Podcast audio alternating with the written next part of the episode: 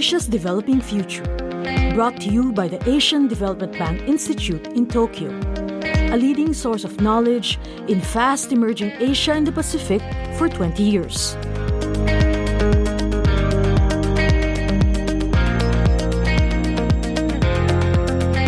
Pacific Island countries need to clear many hurdles to get into export markets. As the economies of these countries have diversified, their exports have increased to almost three times what they were two decades ago. But the gains have been intermittent, and countries need to do more to access Asian markets to boost export revenues further. Businesses need to be able to ship more to export markets. Instead of maintaining trade barriers, governments should support them and help them link to buyers and distributors. It's a challenge just to get goods from factories to markets. High transport costs stunt industry growth.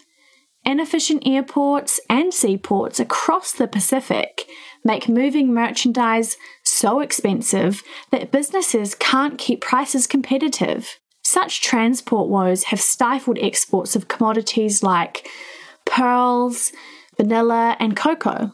Can foreign investment help drive the export sector? Foreign direct investment has surged to around 3.5% of the combined GDP of the island countries. Many Asian companies have invested in fisheries, mining, and agriculture. Foreign investment, combined with economic stability and open trade regimes, has benefited the islands. But barriers to trade, including customs, quarantine, and registration procedures, raise the cost of doing business. So far, only six Pacific Island countries have joined the World Trade Organization, the WTO. Smaller countries find the cost of WTO membership prohibitive. At the same time, gaps in development and demographics hinder market integration. Papua New Guinea, for example, has 7.9 million people. Six of the island countries have fewer than 20,000. Pacific Island countries have regional and multilateral agreements with several trading partners, including the European Union, the world's largest market. The South Pacific Regional Trade and Economic Cooperation Agreement with Australia and New Zealand helped Fiji and Samoa develop garment and automotive harness industries.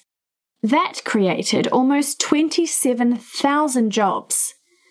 But benefits have faded as Australia and New Zealand have cut tariffs on imports from other countries. The recent Pacific Islands countries trade agreement aims to reduce tariffs on selected goods and services.